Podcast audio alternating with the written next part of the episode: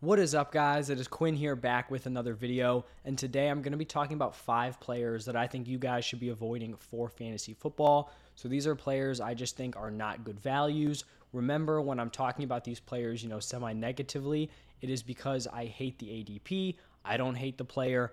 Obviously, I want every player to succeed, do the best possible. But just in terms of fantasy football, these are guys that I just think are not going to pay off at their current prices. I'm going to do two of these videos. So for this one, it's going to be the running back and tight end position. And then tomorrow, it'll be the wide receivers and the quarterbacks. So five players I do not like at price. Let's just jump right into it. We're going to be starting it off here with Nick Chubb.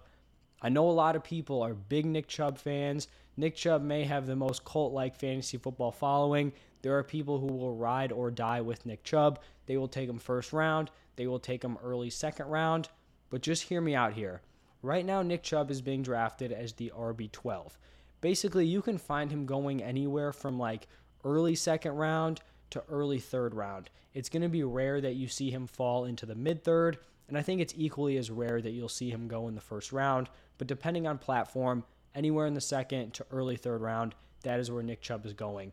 Even in that range, I still think early third round is still too early for Nick Chubb. Let's just take a look at his last three seasons. So in 2019, he was the running back 11 in points per game, averaging 16 points per game. 2020, he was the RB9. This was his best career season where he averaged 17.3 PPR points per game. And then last season, 2021, the RB12, averaging 15.4 points per game. You may look at that and be like, he's being drafted as the RB12. He's never finished lower than the RB12. This is a solid pick. The thing here for Nick Chubb is when we're just digging deeper, we're looking at the offenses he was on, his usage. The Browns' points per game those three seasons were 22nd, 13th, and 20th. So overall, you're looking at like an average to maybe slightly below average offense. That's not the same offense he's going to have this year. This is going to be a Jacoby Brissett led roster for at least 11 games this season. We know Deshaun Watson is out for that 11 game suspension. This is not going to be a good offense this season. Another thing that we have to point out here with Nick Chubb, he has those consistent finishes, you know, RB9, RB11, RB12, but the ceiling is severely, severely lacking here. He's averaged 2.2 targets per game over the last three seasons. These are obviously like his three breakout seasons when he's operating as the number one. Only 2.2 targets per game.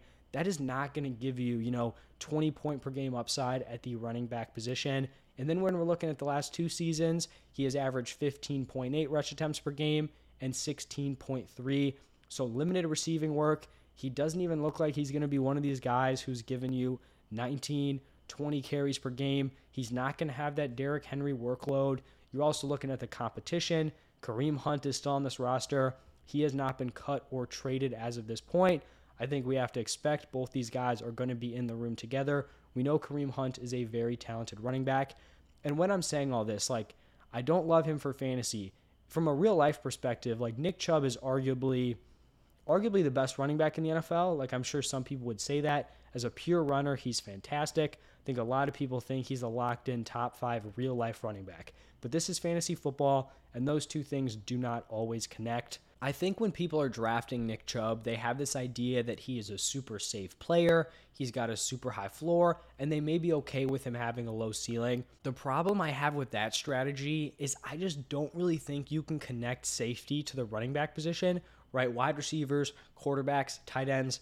I think those positions can be safe.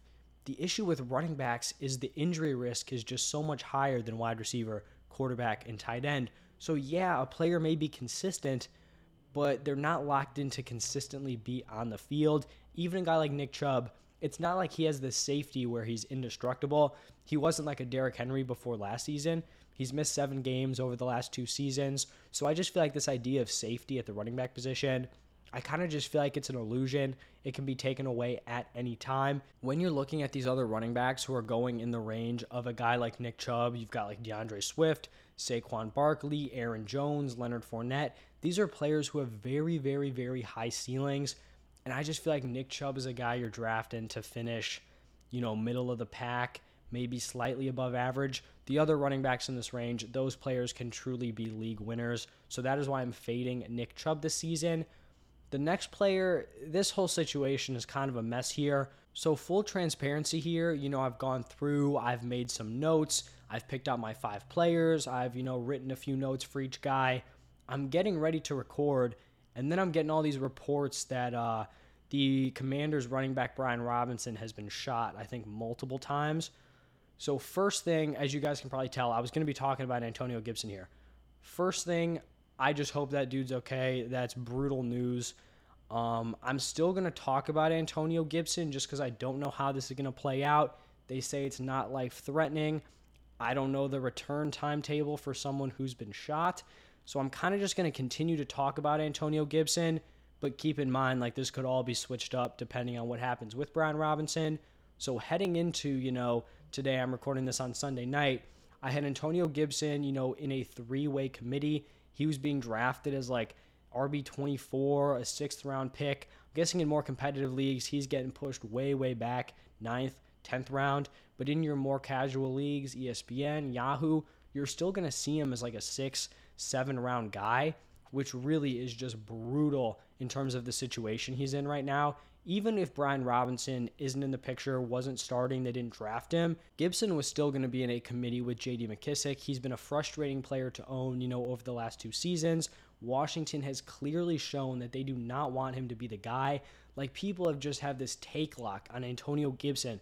They want him to be the guy so badly. You know, Washington doesn't play him as the workhorse. They go out, they draft a running back in the third round. People still want to buy into Antonio Gibson.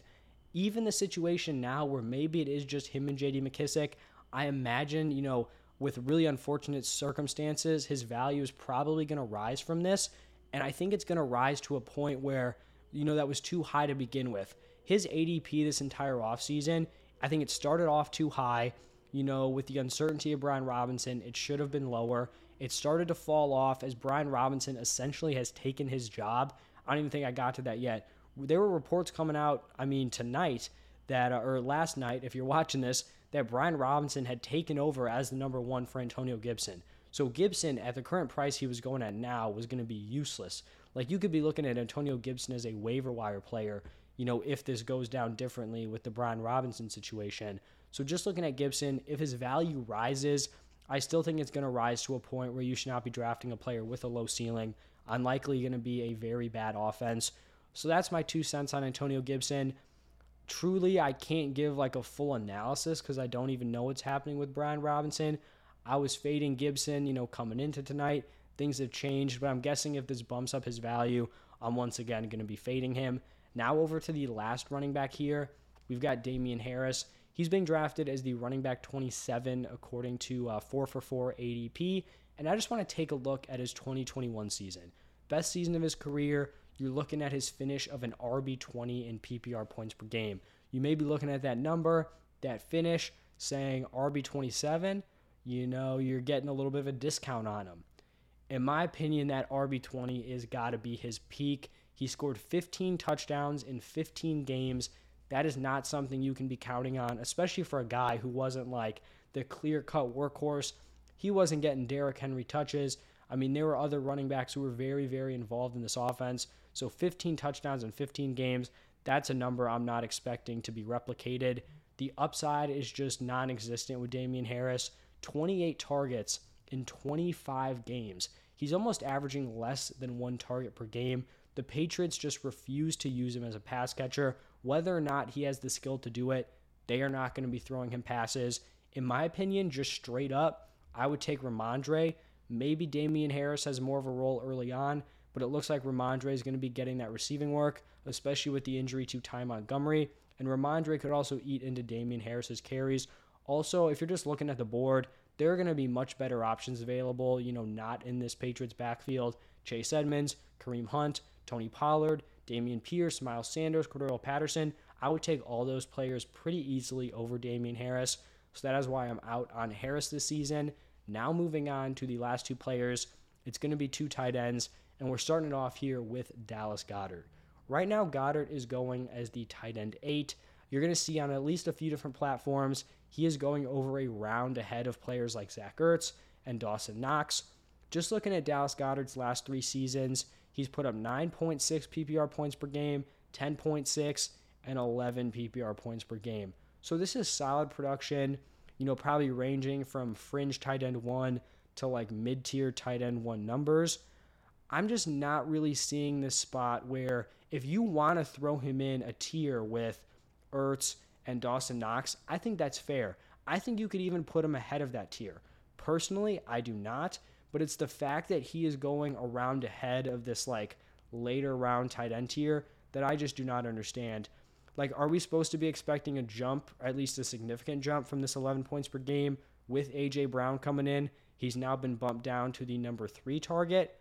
Personally, I'm just not expecting that. And then, even straight up, I'd rather take a swing on a guy like Dawson Knox, 25 year old tight end, was the tight end nine in points per game last year. Yeah, it was touchdown dependent, but maybe he improves, you know, overall. We know tight ends develop a little bit slower. Maybe he gets some more volume. And I mean, you're on the Bills offense. Touchdowns are going to come your way. And then when we're looking at Zach Ertz, I actually think Dallas Goedert is ranked ahead of him in my rankings. Might be wrong on that, but they're going to be very close together. Ertz averaged 11.6 PPR points per game with the Cardinals last season. That would have been the wide receiver seven, uh, right in front of Dallas Goedert. So I'm just, you know, saying that you can have Goedert ahead of these guys. I'm just not reaching around ahead of these players to draft Dallas Goedert when I think you can get a player of, you know, similar production around or even more than that, you know, after him. And then the fifth and final player I'm fading, it's going to be Mike Gesicki. Right now, it looks like he's going at around tight end 12 in most leagues. So basically, like this fringe tight end one range. I don't think it's brutal for him to be going as like a fringe tight end one. I would definitely, you know, put him more in like the 15, 16, 17 range. He was the tight end 15 in points per game last year. Kind of similar situation with Dallas Goedert here. You have an elite weapon coming in. Are we expecting a major jump from last season? Personally, I'm not. This is also not the same Mike Gesicki who's going to basically be a wide receiver. He's not getting that Kyle Pitts usage anymore. They have transitioned him into more of a traditional tight end, so he doesn't even really carry like that wide receiver upside. You know, the ceiling would be projecting there. So at price, I would easily prefer guys like Pat Freiermuth, Cole Kmet, and I will not be spending like a ninth, 10th round pick on a Mike Gesicki. If you have missed out on the first 11 tight ends, you know, Kmet's gone, Freiermuth's gone, everyone else is gone. Please do not panic and pick Mike Gesicki at like pick 105, 110. If you're just screwed at the tight end position, just wait and snag two guys like Irv Smith, David Njoku, and roll with those players. If you already punted the position, don't reach on a guy like Gesicki. So those are the five players I'm fading right now at price. Let me know what you guys think down below in the comment section. Stay tuned because tomorrow I'll have a similar style video, but wide receivers and quarterbacks. As always, thank you guys for stopping by, and I'll see you in the next one.